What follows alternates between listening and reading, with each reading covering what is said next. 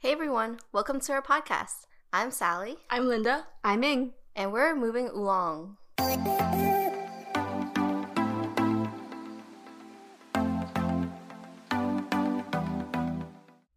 Hey everyone, welcome back to our 37th episode. Today we're bringing Camilla here to talk about exciting topic of long distance relationship / dating during coronavirus quarantine situation. So a little introduction to Camilla. I was the first to know Camilla, I think, because we were coworkers in the same residence hall in college. I was a CA and she was an RA, and she would keep me company during my late night shifts and talk to me, which was nice. So I would stay awake. And then we've been friends ever since sophomore year. But Camilla, do you want to talk about what you're doing now and your major in college? Sure. So my name's Camilla. I majored in family science with a minor in human development and quantitative methodology. So right now, after college, I moved to Tyson's Corner, Virginia, and am now working at Hollister at Tyson's Corner Center as the assistant manager. Okay, then we'll get more into our episode after a weekly recap. But first off, let's start with Ming. How was your week? My week has actually been more eventful than normal, I would say, mostly because, like Linda says, I bought my first big adult purchase with the paycheck I'm getting, which is this computer that I'm using to record right now. I just got it last night, so I'm still trying to set things up. But yeah, it's really nice to have a new computer after 5 years. Yeah, that's been something new in my life. Something else is that I started taking Chinese classes once a week. So that's where I also just came from right before this recording. So new things in my life to spice things up. I feel like I've gotten really comfortable being at home and just going to work, that any new thing is so exciting now. So yeah, that's my status update. How's your Chinese class? So I just had the second one today. And it's pretty good. It's through the adoptee group, so everyone there are adoptees, so it's really everyone can empathize with each other. It is really basic. Even I feel I'm in a good place with the class because, I don't know, just being around you guys, I've picked up on some things. So we're starting basic. Oh, you're showing them off. No. I'm not showing them off, but assert your dominance. No, when he calls on people, I I'm not too nervous, I guess. But we're starting with tones and stuff like that. So, but yeah, I'm excited, and it's something to add to my schedule. So, who's the teacher? A professional or? So the teacher, I guess he's a private tutor for other people, so he has that experience, and he got his degree in Chinese language, Mandarin language, so I guess he has the book knowledge, I guess, but I don't know what he does full time. He's just part of the group and offered to teach people, and a lot of people signed up. So Is it a big class? Sorry, is it a big class? Yeah, it's, well, not really. It's, in my class, I think it's 12 people, which is a lot for a Zoom class, I've realized, because it took us a while to get through today's lesson, because he, quizzes everyone. So that's not that big. Then he has, different classes each night. So he's teaching, different levels. He's teaching up to, level 3. Back. And then he'll, switch to level 1, and then he'll have, multiple classes of level 1, level 2, and level 3. So I don't know how he's doing it, but yeah. That's cool that he volunteered to do this. Yeah. People even, offered to pay him. And he said no. Wow. So that's so nice. I would take it. Yeah. Might as well, right? What about you guys? Back in the day when I took Chinese class, my class was super tiny. There were only one or two people in my grade, and we had to combine classes to have 5 people per class, and we paid for it. Wow. But then that's how you get that one-on-one time. Very different. Yeah, I guess. But a lot of people dropped out because it was so hard. Yeah. Okay, moving on to Linda. How was your week? Similar to Ming, I'm learning Taiwanese, but in our small peer group, our renegade TASA, as I tell Ming, but it's just like a few of us, and we're just teaching it to each other, and we're listening to this podcast called Bite Size Taiwanese. So none of us really know what we're doing, but we're trying to learn a little bit. TASA? So this is another like organizing group of like Asian Americans around DC, and a few of us are like Taiwanese, so we kind of got together to talk about it, and we're gonna watch like Taiwanese movies and stuff together. It's like TASA, but like times 100 intensity, because it's actually like all about like Taiwanese stuff, like culture. So that's pretty cool. Yeah, because TASA was mostly more like social gatherings and things like that, but this we're like going in, so that's been fun. And we had that weekly, and like Ming said, it's nice to add it to my schedule.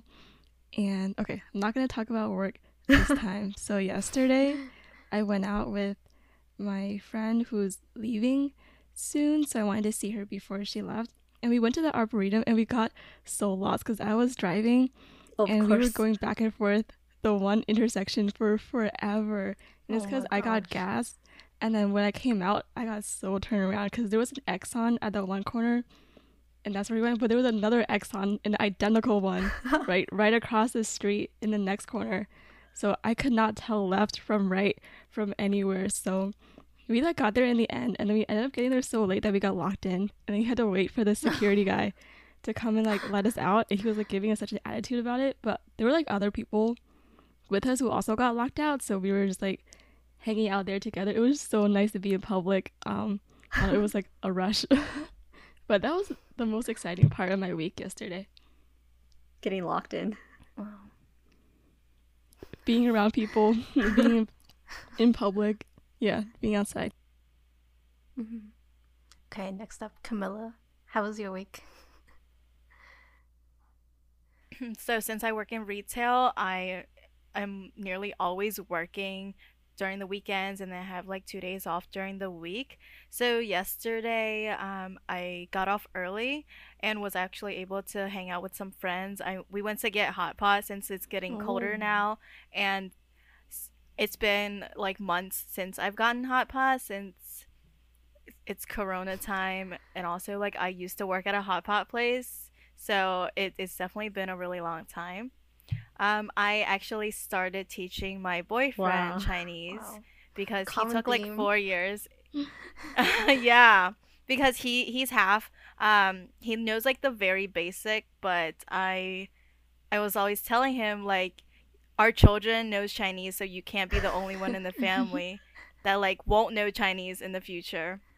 So we're starting that, and then we cook like every other night, so it's like fun to just like browse online to see different recipes that we can make, especially because like fresh out of college, both of us have a lot to learn, so a lot of like failures and successes. So it's really fun to like doing things together. And then since I just moved to Virginia, there's a lot of things I need to switch over, like my license, my car tag, title, registration, so a lot going on this week. Big adult things. Sounds stressful. It's kind of stressful. Sally? Okay, I guess it's my turn. This week has been a lot of like driving stresses, I guess. So over the weekend I went hiking. Over the weekend, I went hiking with my friends in Virginia. We went to the Great Falls, but the Virginia part. And for some reason, all of us didn't know that we had to pay $20 per car to like go inside. So we all ended up paying $20. We all came separately. First of all, we all paid $20, and like we just felt so scammed because we were like driving into the entrance, and like the first sign was like $20 per car, and I thought I saw wrong, but then I rolled up to the entry gate and the guy was like $20. So yeah, I paid in cash, but then my friend was like, I paid in cars, so I'm gonna dispute the charges. Anyways, did you get your money's worth? And then hiking? Okay, not really. Well, kind of.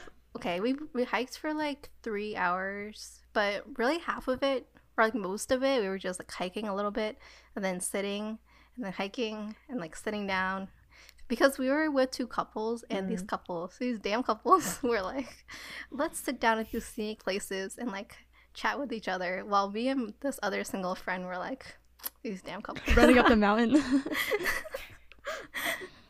But yeah, it was Great Falls is a really nice place though. Yeah, it was really nice. And I saw some people climbing off the cliffs, like where the river is, there's a cliff next to it, and some people were doing like actual rock climbing there too. Yeah, there's actually a lot of rock climbing sites, and there's something called Mountain Project, so all the rock climbers like would just be on the website and then go to Great Falls and climb. It's pretty cool. Like a climbing club. Maybe you should join. I'm going climbing this weekend. Sorry. Wow, okay. Keep going. Okay, but after our hike, we got Korean barbecue. Also my first time in like years, I think. Korean. I think the last time I went to Korean barbecue was like Ming's birthday last year. Or 2 years ago. That was two years ago. Whenever that was. That was two. Yeah. I feel like that was the last time. Wow. Yeah, that was fun. And then, okay, my other driving incident was I got pulled over Monday night. God. So I was going into the lab to split my cells, and I was like just trying to get out of there because it was already 9 p.m. and I didn't like when it's late, there's no parking spaces left near my apartment.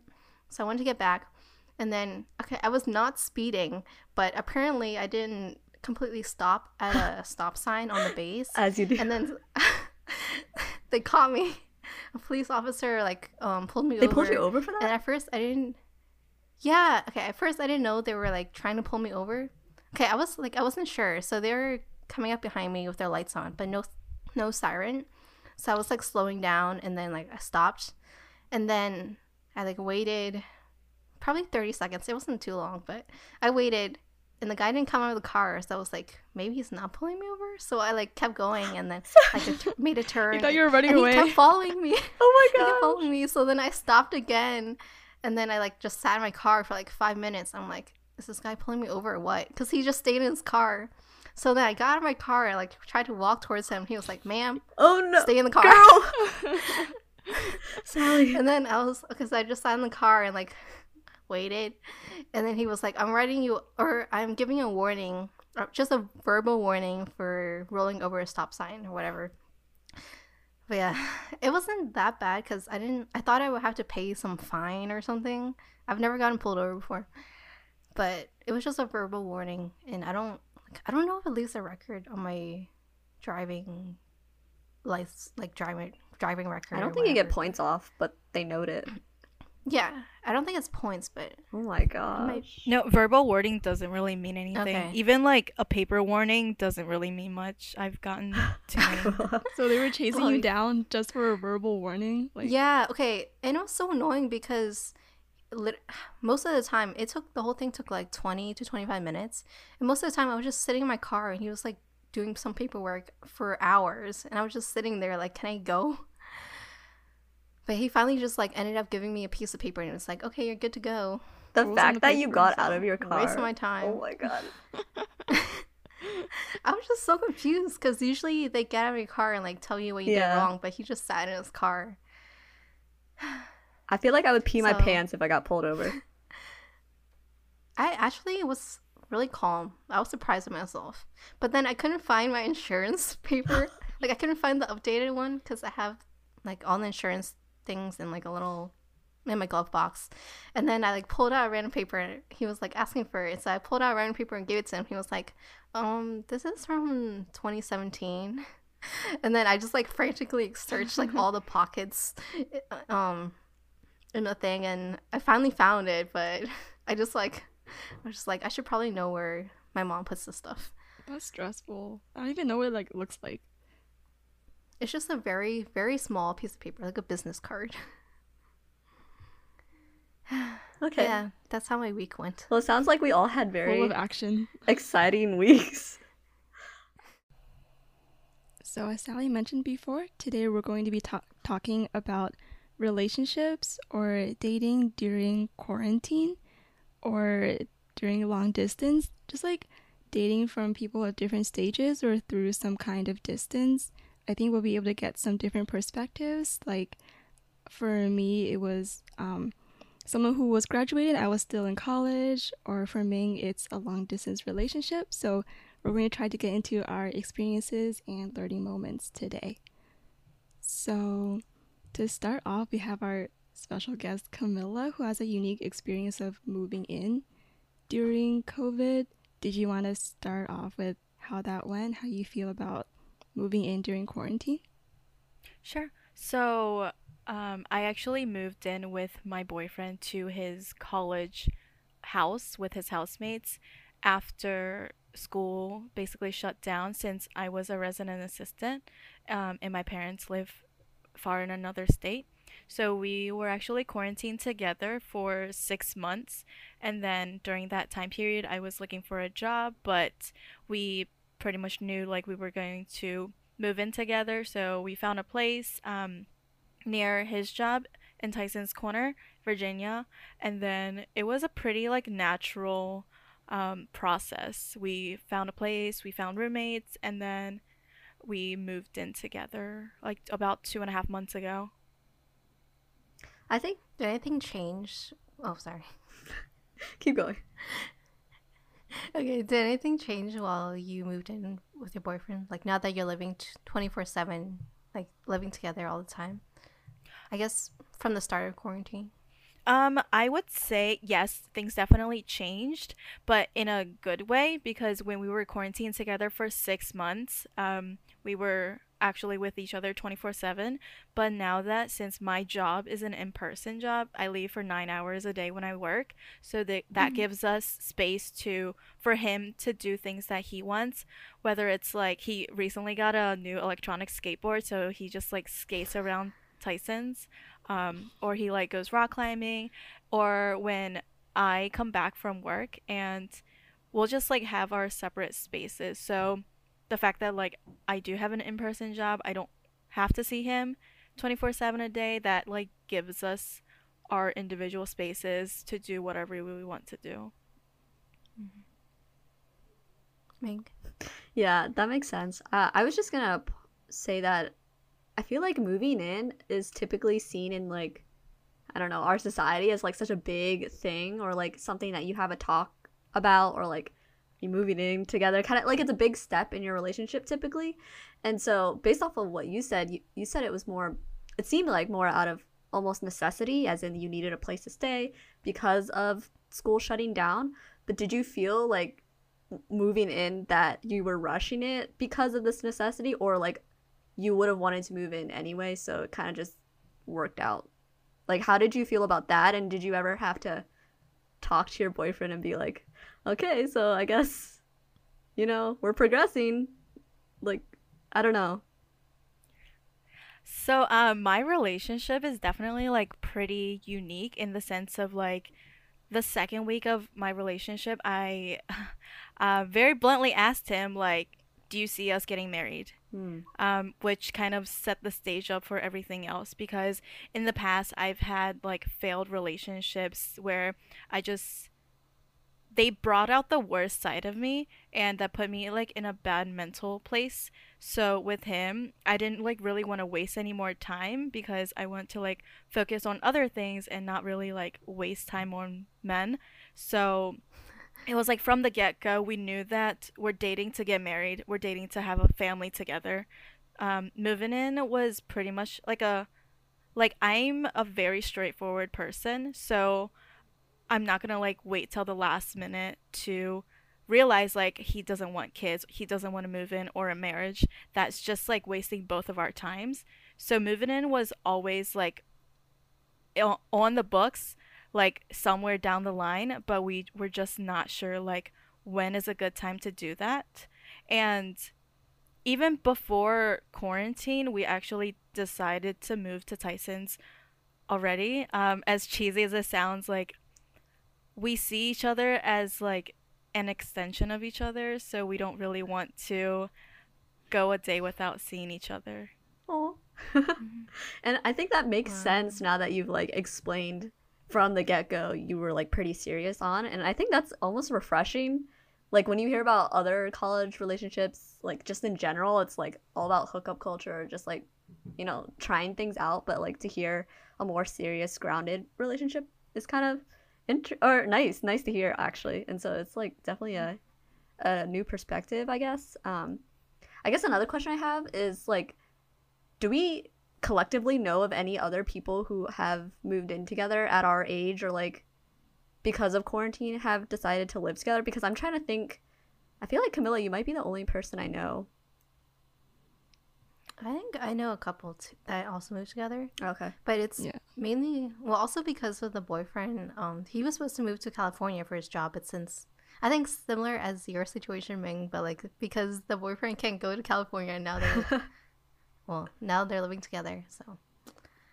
Okay. I think I have, like, one friend who just decided to, like, move in with her boyfriend because of Corona, since it's online classes anyways.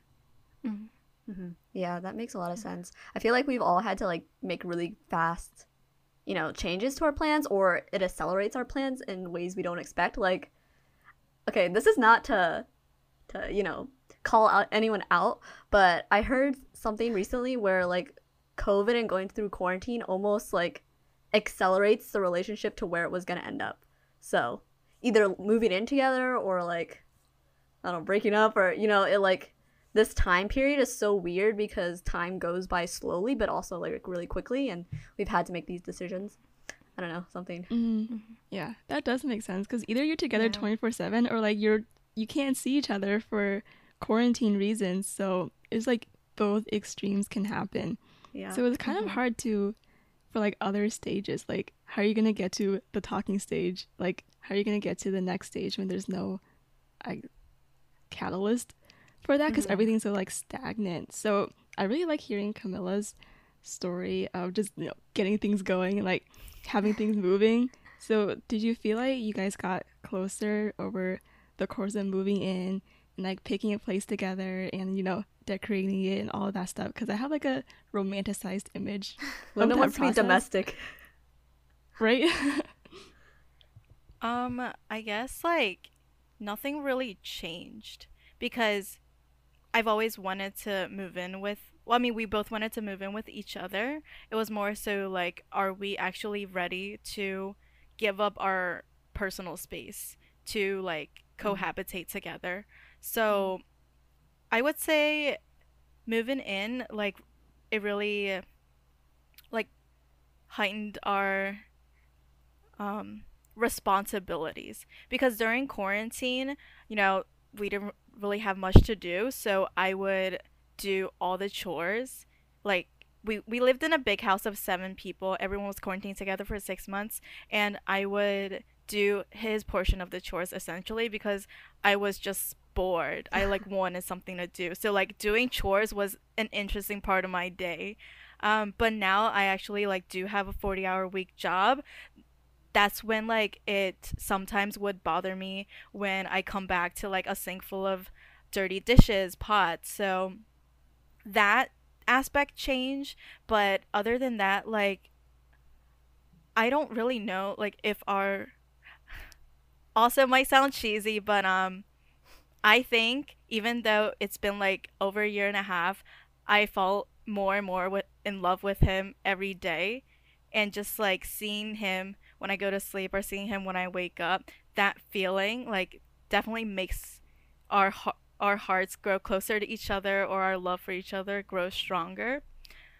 Decorating, actually, we were actually talking about it today, how our walls are kind of bare right now, because part of moving in is accommodating each other.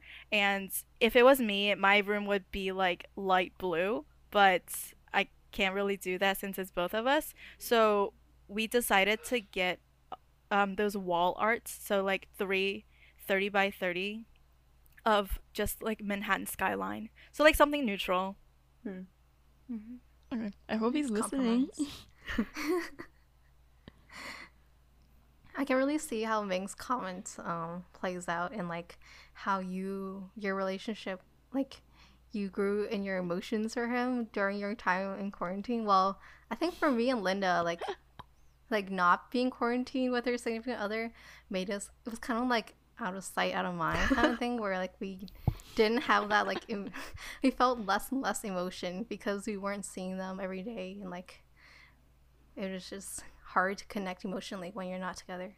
Mm-hmm. Yeah, and also going from college to like your parents' house was like a huge transition that kind of made me like feel a lot younger. Like going back, I felt like I was like back in high school or something, like as opposed to college where I was, you know, doing whatever and had that degree of like organizing my own life, and to be like thrown back into this environment, it was like a huge change. Like sometimes I would be like just completely neutral emotionally because there was no like stimuli going on.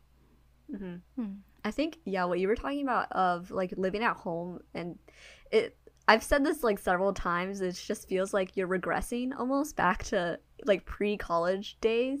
And so it's almost like being at home, it's like harder to take your relationship seriously, because I don't know about you guys, but for me, I kind of, I don't know what you call that, but associate people and places like together. So college life and college people are so distant to me at this moment that like, because my relationship started in college, it's like it's hard to bring it into the life you have now, especially if you're not seeing each other in person. So I can only imagine if like that versus Camilla, you get to be independent and like you're not regressing, you're actually like progressing, moving forward. And so it's almost like you're able to like get even deeper into your relationship, which is different for us because we're like, oh, we're back in high school, like boyfriendless. Okay, but I mean, Ming, you like maintained your connection. You're neutral, which I'm gonna talk on this later, but I really think it's due to being able to have that long distance experience beforehand. I think that like helped so much. So maybe you guys, if you had that long distance experience, like not to sound patronizing or anything, but maybe it would have like helped a little bit, or like normalize this distance. I don't know. No, yeah, that makes sense. Yeah, that was like also like something I had to decide, like whether if I wanted to like go back to my parents or like, are we ready to move in together? But ultimately, like you guys said, I didn't want to like go back under my parents' roof, so I just wanted to make my life the most normal that it can be despite everything going on in the world, which is why we made the move to move in together. Because the other day we are actually talking about it, if it wasn't for me, he would probably still be living with his parents despite the rent and all the costs associated with adulting. He would make the same decision again every time. Wow. I feel like every time you talk about your relationship, Camilla, it's like little hearts. It's like our ideal. Yeah, my friends used to say every time I talk about my relationship and my boyfriend, I just like naturally like have a smile on my face. I thought that was the honeymoon phase, but I also realized that for some people like me, honeymoon phase never goes away. That's a good thing. I think, okay, yeah, you said that you've had like this really great experience, and the only thing being the responsibility of chores a little bit in like that transition time. Is there anything else in terms of like cons, like of living together quickly, that sort of thing, only being able to see a certain number of people? Like, is there anything that has been a little bit challenging? I just want to know, just for my own. Well, I know you used to live with him even during college, right? Like you moved all your stuff. So maybe that experience. So it was kind of like, wasn't that much different? I would definitely say like my relationship is very unique in a sense, like, I needed like somebody to be there for me, and then he filled that position. So even like before Corona or anything, I had a lot of stuff at his place anyways. Like I had my own desk and chair and like a little like section to put my clothes. So I essentially had my own place, but I also like owned like a quarter of his place. But to answer your question, Ming, other than chores, no, I don't know. It's just so weird to like think that, but I just love living with him and everything else about him. Yeah, that's fine. I just wanted to know, you know, pick your brain a little bit for, you know, maybe future thoughts or plans. But maybe going back to, like, trying to stir the pot. No, stir the pot. Already stirred the pot too much. Okay, back to, like, Sally and Linda, your experience of, like, not seeing not seeing your partners at all, really, during, like, the height of COVID. I would say, obviously, COVID is still happening and quarantining is happening, but, like in the thick of it, like, you guys weren't seeing your partners at all, and you've done some distance. Maybe we can start talking about that too, but how do you think that influenced, I don't know, how it ended up? I think for me, so, like, the distance that I've experienced during college was, like, I was living at home for some of my junior year and then, like, all of my senior year, and then my boyfriend was living in the dorms, so I would have to drive onto campus to see him, and, like, we would have to, like, kind of arrange our schedules to align our schedules to when we can meet outside of classes, and I would sleep over on the weekends sometimes, but it was, like, hard because I also had to split my time with, like, when I wanted to spend my friends. So honestly, living at home while in college is kind of hard to, like, keep a social life and, like, and date at the same time. But I think during that time it wasn't that bad because when we saw each other, it was kind of like a special, like, it was special and it was like a treat, and then we could go on dates on, like, the weekends. But then when we went into quarantine, like, there was, like, nothing to look forward to in our relationship, I guess.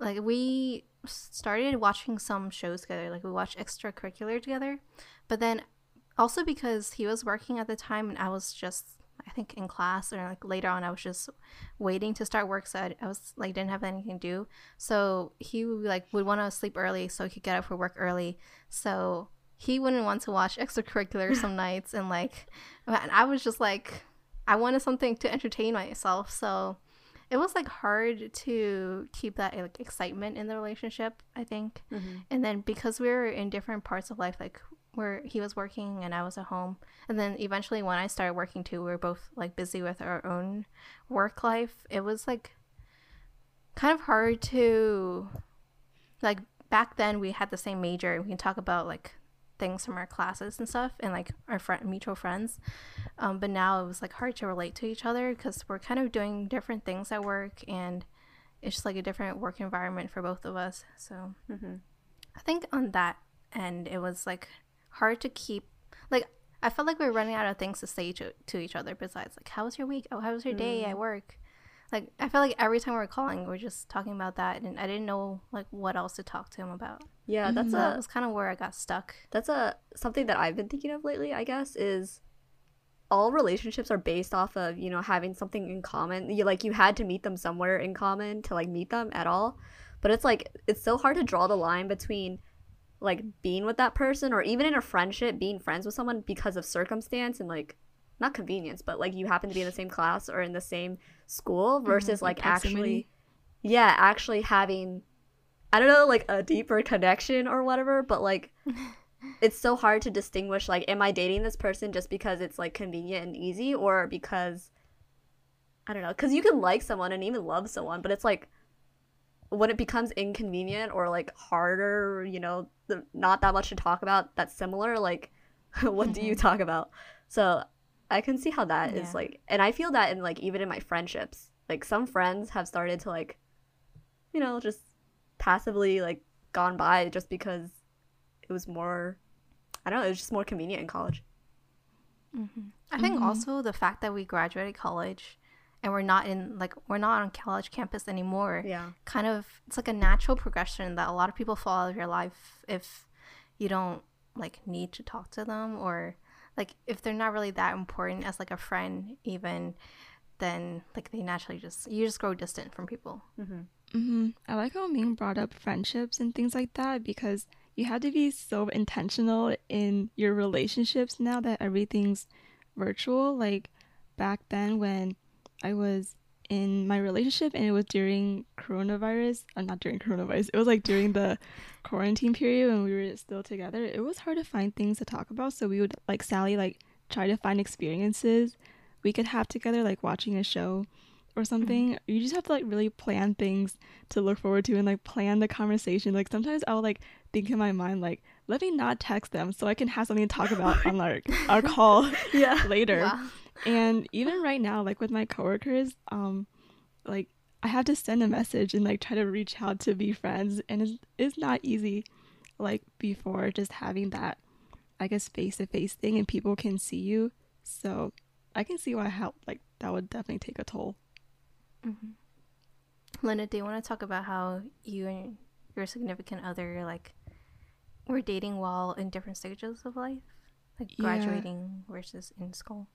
So I think similar to Sally, we were doing different things. So they graduated a year before me, and I was still in college. And the life of a college student versus the life of a college grad is so different. Like in college, you would talk about your classes, like what's going on in campus, your plans after graduation. But like Sally said, if you're living on campus versus if you're living somewhere else, like you can't just like pop over in the middle of the night or like whenever. Like everything has to be super planned.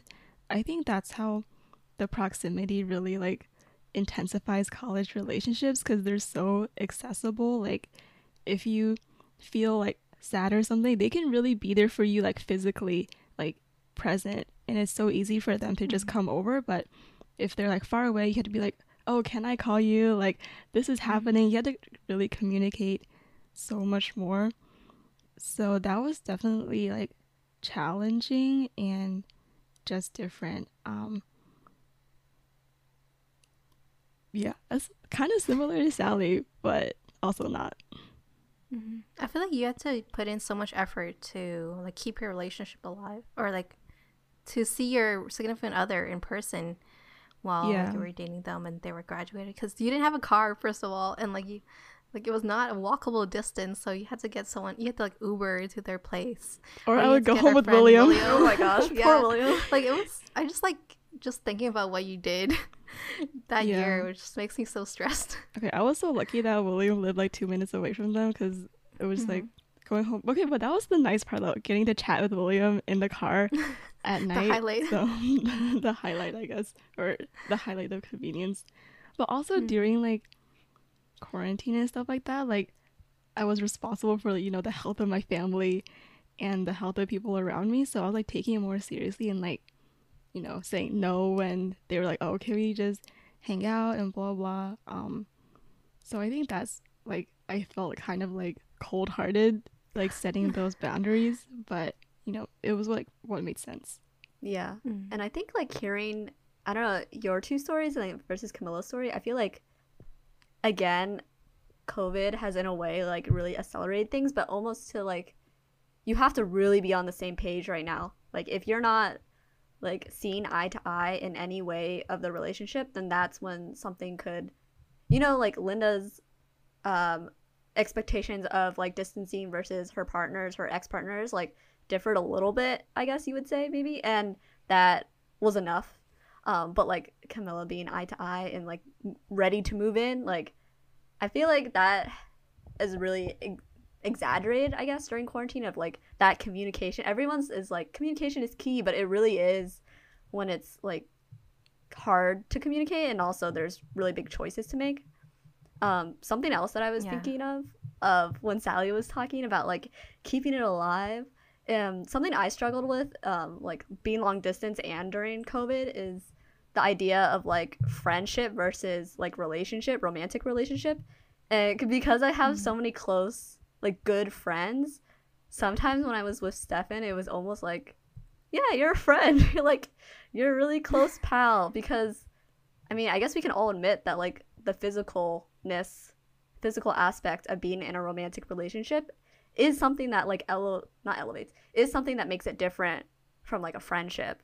So when that's gone, it's like, yeah, we have a deeper connection somewhat, but I also have a really deep connection with you guys, so like if I already talked to you guys at the daily or weekly podcast, like, I have to think of something to talk to, like, my other really good friend, but also boyfriend, you know? It's, like, balancing that friendship aspect, but in a different way. Mm-hmm. Mm-hmm. Yeah, and you only have so many stories because you just, like, rotate them throughout, right? Like, the different people who, like, need to know. Just tell the same story for different people. Sometimes I forget, like, who I've told, and then he'll interrupt me halfway and be like, you already told me that. But yeah, what you said about, like, being in quarantine really helps us, like, evaluate where we are with our relationship and where we see each other in the future. Like, I think that really resonated with me, and, like, I think Linda too, for our relationships, was like, we wanted different things from our partners. I mean, for me, I really, like, wasn't, my partner was, like, always asking me, like, during quarantine, he kept asking me, like, will we like get married? Like, he wanted, like, the affirmation that our future would still be there.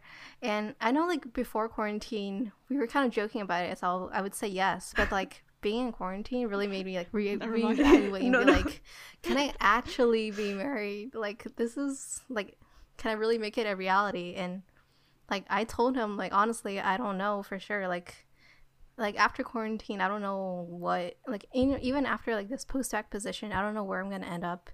Like, I don't know what I'm going to be doing. So, I mean, hopefully grad school, but I don't know. Mm-hmm. So, like, I feel like I'm not in a stage where I can promise what kind of future I'll have. Like, especially, like, I can't, like, promise someone to marry them when, like, I myself haven't gotten my life figured out. You know, that's very interesting to hear from you, because before I found my job, because I wanted to be in the event planning field and the pandemic really impacted that, I have no clue when events, like, larger scale events, are coming back. The only constant I had in my life was, I know whatever I do, wherever I go, I will be with him. Mm. So it's, like, very interesting to hear from you, like, the opposite. Mm-hmm. Like a source of stability versus, like, a stress ball or something. That's true. Mm-hmm. Wow, that's what true love does to you. That's a really good. I don't know, Camilla. That, I don't know. Now I'm thinking, because the way that it's so different for different couples or different relationships in the same, well, similar situation. That's, I guess it really does reflect on the relationship as a whole. Mm-hmm. Linda, what were you gonna say? I guess, Ming, you alluded before of having, like, developed skills from a long-distance relationship. So, circling back, how do you think that would apply to, you know, communicating over the COVID distance? Like, did it seem, like, not bad compared to, like, well, first, talk about your experience. Yeah. Talk about your long-distance experience and how did you get used to, like, dating long-distance? Because I could never. I would like to know. Okay, yeah. So, just taking notes. Basically, if you don't know, the history is that sometimes Stefan and I joke that we've actually, I think this actually might be factually correct, that we've been dating distantly more than we've been dating together, because we've done a lot of long distance, relatively. When we first started dating, we had, like, a whole school year together, but then for the summer, he went to San Francisco to intern for the entire summer. So that was our first experience of long distance. And then immediately after that, like, I saw him for a day maybe, and then he went abroad to study abroad in Scotland for the entire semester. So that was the distance. And then we came back and we were like, wow, we have senior year together, finally, a whole year. And then look where we are now, like, slightly distanced now because of COVID. So it's been several months leading up to COVID where we have been in a long distance relationship. And I feel like it's not even, like, skills per se, but it really is having that transparency or being on the same page of, like, I remember, okay, I'm sure he's fine with me telling this, but okay, one of the nights where he came back, like, he took a break from Edinburgh, because when we first started dating, he went to California. We were all like, okay, this is a new relationship, like, whatever, like, you do you, I'll do me, but, you know, we'll figure it out when you get back. And then I realized, like, when he gets back, it's going to be, like, a whole nother year. So when he came back right before... when he came... before... Yeah. Before, when he was, like, when you were like preparing for him to come back the one day, you were telling us that like, I'm gonna break up with him. Yeah, okay. Or something like that, right? So when he came back, right, like in between California and Scotland, we had like one night together. And we didn't sleep that night because I was crying the whole night, being like, I want to break up. Like, I don't think I can do another semester. And then, like, looking into the future, like, we all knew he was going to end up in California full-time after graduating. So I was like, is this relationship worth it? Because there's a lot of fish in the sea. And, like, we've only gotten to know each other over a few semesters. So, like, am I willing to, like, stick through this long distance for, like, the foreseeable future? And I was just... You know, it's just kind of like everything they tell you about, you know, you gotta like pick yourself and like value yourself. It was kind of that mentality. So yeah, that entire night we like, I cried, he talked, and we kind of hashed things out where it was like, okay, I'm going to Scotland. You already knew that. So like, let's see what happens basically. And that's kind of like a common theme in our relationship. At that point, it was like, let's just see what happens. And then eventually it got to the point where I realized, like, even if he was long distance, if he ever came back and we had already broken up, like, it would hurt me, like, pain me too much to, like, see him and be on campus together but not be dating. So that was kind of my, like, okay, I'm not ready to break up with him yet because I still want him when he comes back. But so I feel like having that conversation early on really set up the precedent of being like, okay, we're willing to do long distance and we're okay with that. And then in terms of like actual actionable items or whatever, it's really like, yeah, finding those, scheduling is hard, but you have to like, I found that scheduling actually does help me and like having things to look forward to, even if it's literally just, okay, like a call on the calendar, like we're going to call this day. It's something to look forward to. That's almost like a date. So that helped a little bit. I don't know. Honestly, I feel like... Yeah. Did you still talk to each other like every day while you were long distancing? I think that's a good point too. Like by talking, do you mean like video or phone call or like text? Like any communication, I guess. Okay. Yeah. Stefan and I are pretty good texters. I think you guys might know this on my end. Like I respond pretty quickly and I like to text. I find that's a really good way for me to communicate. And he's thankfully like the same way. So for texting, we would text pretty much all day. The only times we wouldn't is like when we would be working or whatever. And so we would understand that. But in terms of like actual calling and video chatting, like we did that maybe once, twice a week, maybe. Like texting was way more of an easier form of communication. And we actually like kind of agreed that like, oh, we won't have this expectation to text each other because, you know, we'll be busy. And you know, with texting, you can wait hours and hours and never have to text back. But we always ended up texting each other. So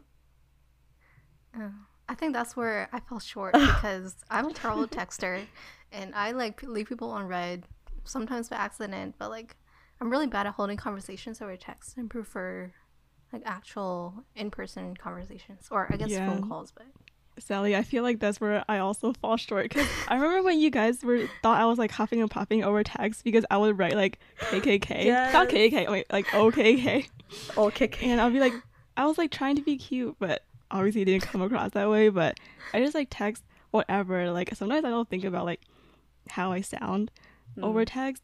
So I think that's definitely like a useful skill to have over distance and like having compatible love languages. I think because words of affirmation is something that I struggle with, but it's something that like my ex and other people like to hear a lot, so I had to like force myself to do it. But then I was like, I don't want to force myself like either. Okay, when they're like, why don't you say I love you back, and I was like, but now that you're telling me to say I love you, now I feel like I'm being forced to say it. So like I feel like I don't mean it if I'm being forced to say it. Yeah, I don't know, it doesn't come naturally. Wait, do you guys know your love languages? Did you and your partner ever, like, talk about them? So I made my boyfriend take the quiz with me, like, our second week of dating, just because, like, I mean, I'm a family science major, so that's essentially, like, I took a whole class on it. It's very important to either, like, basically to be on the same page, like, so that your partner knows how you want to receive love, and you can, like, try your best to provide that love. Mm-hmm. What are your love languages? Yes. Oh, mine is what is it? Quality time. Okay. And what about him? Mm-hmm. His is also quality time. Wow. Like our first two is the same. Compatible. So quality time and words of affirmation. Mm. Yeah. So that's like another part. Do you want to go through? Oh, go ahead. Sure. So the 5 love languages, it's words of affirmation, physical touch, gift giving, acts of service, and I forgot the last one. Quality time? I think you said 5. Did I say 5? Quality time, words of affirmation, physical touch, gift giving, and acts of service. Acts of service. Yeah, I guess I said 5. Mm-hmm. So this, I guess, relationship scientists, like back in the days, I think his name's Gottman. He came up with these 5 love languages, and he wrote a book about it. So for the listeners, you can just like Google search 5 love languages. It'll pop up a quiz, and then you and your significant other can take it. It's pretty short, like I want to say 20 questions, and then you can both find out your love languages. It also changes over time, so it's definitely good to like take the quiz every so often, or like every new relationship that you get into, because they might change over time. That's interesting. I didn't know that. Friendships and things like that too. Mm. Yeah, I didn't know either. So what about? I feel like I can kind of tell. Oh, sorry. Yeah, go ahead. I feel like I can kind of tell what my love languages are through. I think I took the quiz a long time ago when I was doing the Big Little Pairing, but like I don't remember it. But I can kind of tell what I like more and what my like partner liked more, and I don't think I matched it up. Well, that's what I was gonna ask you. Like, or like I don't think. Yeah. What is your love language, Sally? I think I like acts of service. Okay, wait. Are love languages what you like to receive or what you like to give? Receive. Or are they both? Receive. Okay.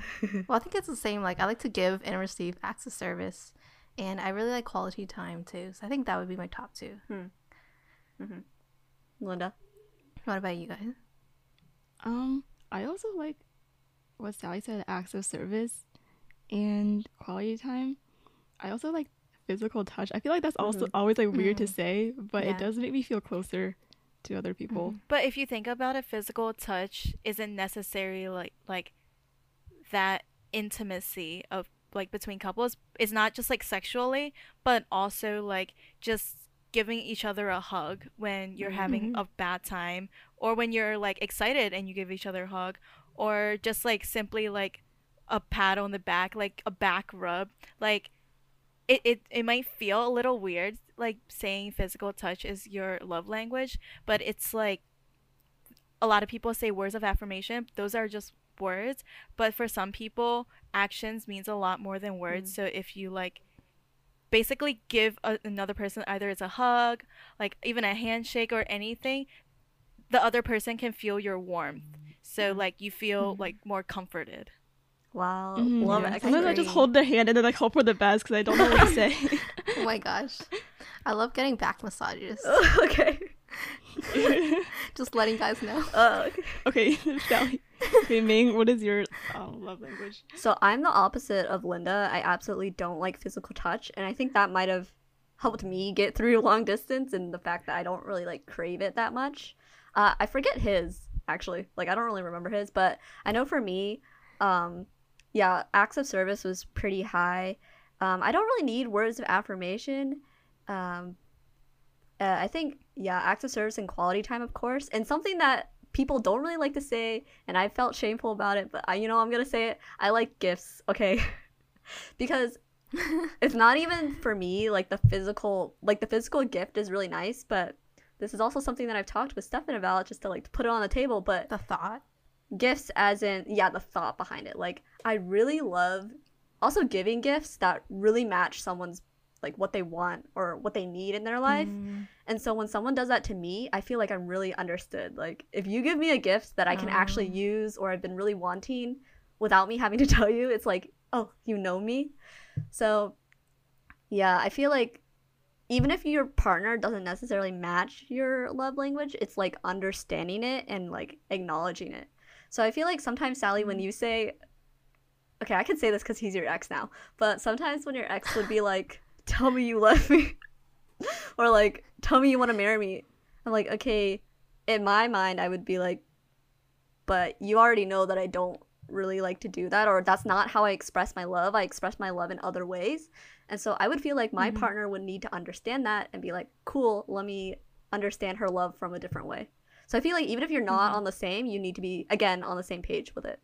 So yeah. Maybe we weren't very like, maybe we should have done the love language test together so I could tell set them down like Camilla. It wasn't my, it's not my love language, but I think deep down, or not deep down, in my head, I thought that like they would understand that I loved them through my actions, but I guess they needed the verbal affirmation in order to get the full picture. I feel also like that brings like, it. Sorry, go ahead. It's through like distance. I feel like love language, the hierarchy might change. Like for Ming, you said that physical touch wasn't that important, so maybe that helped, like some type of like not feeling neglected, or like you don't feel like you're like missing something. But maybe like gift giving is like super important in terms of like distance, because you can send someone like a physical like token of your affection, and that feels really nice. Because Sally, I have your thing, and then Ming, I'm wearing your earrings. So it's nice to have that like, that thing with you. Whereas like for affirmations, like I'm like typing a text and then like deleting it and then typing it and then deleting it and like agonizing over it. So maybe like you can like grow to, you know, practice it more. I don't know how like fluid it is, if you value something more, if you like don't like it, you know. Okay, Camilla, what were you gonna say? I guess two things for Ming.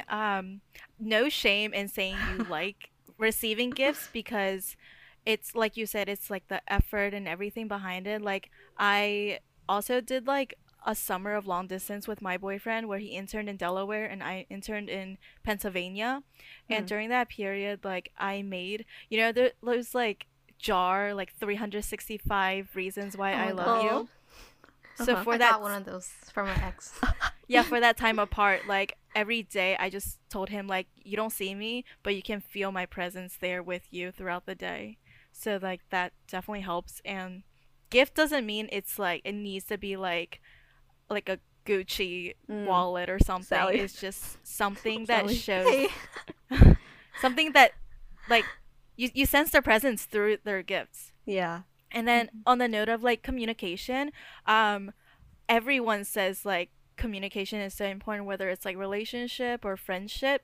But I feel like although everyone acknowledges how important communication is, not everyone can like be as communicative as they think they are or they would like to. Like even for me, I firmly believe communication is so important in like every relationship, romantically or friendship. So I would try my best to be upfront right away with whoever it is. If they don't like how blunt I am, then you don't have to be friends with me. Like essentially, we don't have to waste time in relationship or friendships if we're not the same type of people. So my boyfriend, he's a terrible texter.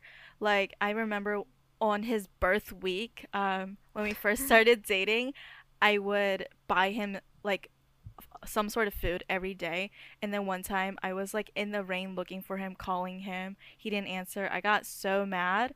And then I just sat him down and I'm like, I don't care what you are to other people. As your girlfriend, I need you to respond to me, because otherwise like I can't reach you. How is our relationship going to go forward if I can't even talk to you? So with that conversation, he got a lot better. And because like he was in Delaware and I was in Pennsylvania one summer, he hates texting, he hates phone calls, he hates anything except in-person communications, which we had to have another conversation, because although I understand how he hates those things, he needs to accommodate to me, just like I need to accommodate to him. So it's really like, is that person worth you changing yourself for? And like changing yourself, but at the same time not losing yourself to the relationship. So that's like something that I've constantly learned throughout my relationship. But also recently, I've also like found the mindset of, even though I really, really want to marry him, to be okay that if something does happen in the future, to be okay with myself not falling in my own fantasy to marry him, but also just like marry him because I 200% want to marry him, if that makes sense. Sense. Also, I feel like I can't understand the dynamic if you, like, you're planning to marry each other already, but you're not to the degree of a proposal. Like, what do you do during that, like, time frame? You know, like, are you acting as though you're, like, engaged, kind of? Or, like, I can't even, like, think about it. So for us, I'm such an annoying girlfriend. I asked him, like, when are you gonna marry me? Like, once a month. So honestly, like, for us, we're like essentially like 99% sure, but only time can tell certain things. Like, like for me, it's career. Like, he wants to make sure that, like, we are seeing eye to eye with, like, future career aspects, and just like for time to tell, like, if there is anything, we don't want to miss anything, because when we do get married, it's going to be for the rest of our lifetime. Like, divorce is not an option. So we just want to be, like, 120% sure. So yes, we love each other, like, very much, and, like, I know, like, we basically know we'll marry each other, but it's like that small chance that, like, if something doesn't work out, so we need to, like, spend the time to, I kind of know that. And then also, like, the financial aspect, the wedding's very expensive, so we need to save up for that. Yeah, makes sense.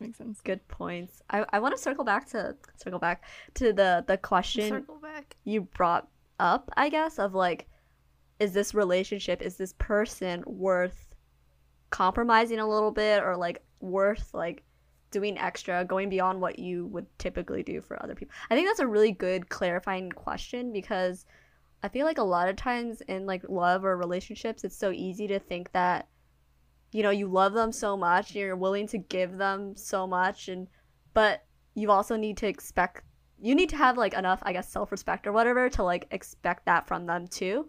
So if you're going to be entering into this relationship with this person, then, like, I don't know, it's almost like a commitment to yourself, kind of, that you're gonna, like, take care of yourself while being in that relationship. And it's like, is that worth the work, in a way? Like, relationships are fun, but there's so much work sometimes, especially in these, like, different circumstances. Yeah, I mean, one would say that was, like, what makes it worth it in the end, or during the process. But I think if you want to wrap up, do you want to give advice from our experiences? I don't know how much I can give, but Camilla, our bright light of relationships, do you have anything that, I guess, you want to impart or share? I feel like I, like, gave a lot of advice, like, throughout, but also, like, I just, like, remember something in the very beginning of our relationship. I was like, my boyfriend is very shy. He's like the polar opposite of me, but he brought out, like, something I don't see in myself. So I thought, like, in the beginning, I was, like, very kind of, like, insecure, and I'm like, are you dating me out of convenience? Like, that piece Ming brought up earlier. And then his response to me was, dating you is anything but convenient. So that kind of, like, in a sense, like, gave me the confirmation I needed. Like, he's not dating me out of convenience. Like, he's going out of his way to do that because he wants to see, like, where our relationship can go. So I guess, like, advice-wise, again, like, communication is so important. Like, even in times where you're like, oh, they should know. Well, like, don't assume things in a relationship. Just, like, ask. And then just, like, I feel like the most important thing about a relationship is, can that person bring the best out of you? And, like, basically, can you like, help each other grow? And if it's no, then you should really reevaluate. Good tips. What about you, Sally? Me? I don't know. Or maybe lessons learned, or you can give breakup advice. Yeah, oh my gosh. That's true. I think what I learned was that like, college relationships are, like, fun and all, but after college, you really have to evaluate, like, you really have to think about what you want for yourself, and like what, like, do you actually see a future with this person? Or if, like, you don't know what you're doing in your life, or like if you're not sure, or if you have the slightest feeling that you're not like totally meant for each other, at least if you're like dating to for like a long-term thing, then you should probably break it up, or you should confront them earlier rather than later, because it's like worse to drag it out. It's like better to be upfront about it, and if you can work it out, then confront it and work it out. But if you can't and you think it's for the better to break up, then it's better to do it sooner rather than like drag it out and hurt their feelings for longer, I think. So not being like, oh, we've been together this long already, you might as well like stay some more. That was what I was, that's what I like was thinking at the beginning of quarantine. I was like, we've already dated for what it was like 2.5 years, almost 3 at this point. Like, what was all that time that we dated in college for if we're just gonna break up? But in the long run, okay, kind of something that Linda said really resonated with me. It was like, you have all these things in your life that have been going on since before and like even after you're dating this person. So like in the larger scheme of things, the time that you dated isn't actually that long. Like, I don't know, I forgot what I did. I stand New East from before we started dating, and like now I still stand them. I don't know, like but yeah, anyways, there's like things that like your life still moves on, and like there's things that are continuous. Like, we're still friends even before and after, and like in the long scheme of things, you'll think back on it, and it'll be like not as significant part of your life as you think. Okay, so following up on my resonating words from before about having things that are both before and after, I guess just expanding your view of relationships between like the coupledom. Like, I feel like if you want to, you know, have a fulfilling life, or, you know, pay attention to social situations and things like that, it's like the relationships that are not, you know, the nuclear family or the heterosexual couple or things like that, like with each other, with your neighbors, with people in your community, building that is so important. Because if you're just with one person and that's like the most important relationship in your life, I feel like that just like cuts off so much potential from connecting to other people or building a community where we can give each other aid and have a genuine connection, because there's so many different, I guess, relationships in the world that have so much value. Like, my oldest friend's mom and I have been texting each other happy birthday, Merry Christmas, Happy New Year for the past like 8 years, or like however long I was old enough to have my phone. And that's a super unique relationship I have that I hold on to a lot. It's hard to find, like, in our society, like, find representations of that kind of super deep connection. So I think that's also solidarity to people who are trying to date during COVID, because it's not easy. There's so many, like, hardships going on, but I think that's, like, a whole other thing. I don't know, you guys gave such great advice. I feel like we've touched on basically everything. I would just wrap it up, I guess, by what we talked about kind of earlier in the episode, where this time of like not knowing the future even more so than normal, it can be used as a time of like reflection on your relationship and like, what do you see coming of this? Is it worth staying in it? But also a reflection of yourself and like, do you actually want to be in a committed relationship like right now? That sort of reflection time. I don't know. It's like hard because this time is so like turbulent and like unknown, but it is really, that makes it a really good time to like look at your priorities in life, I guess. And that includes dating people, because the last thing you want to do is, you know, either drag someone along or like have unmatched expectations the entire time. So setting up what like you want before dating someone or before, you know, continuing a relationship, I think is a really good step.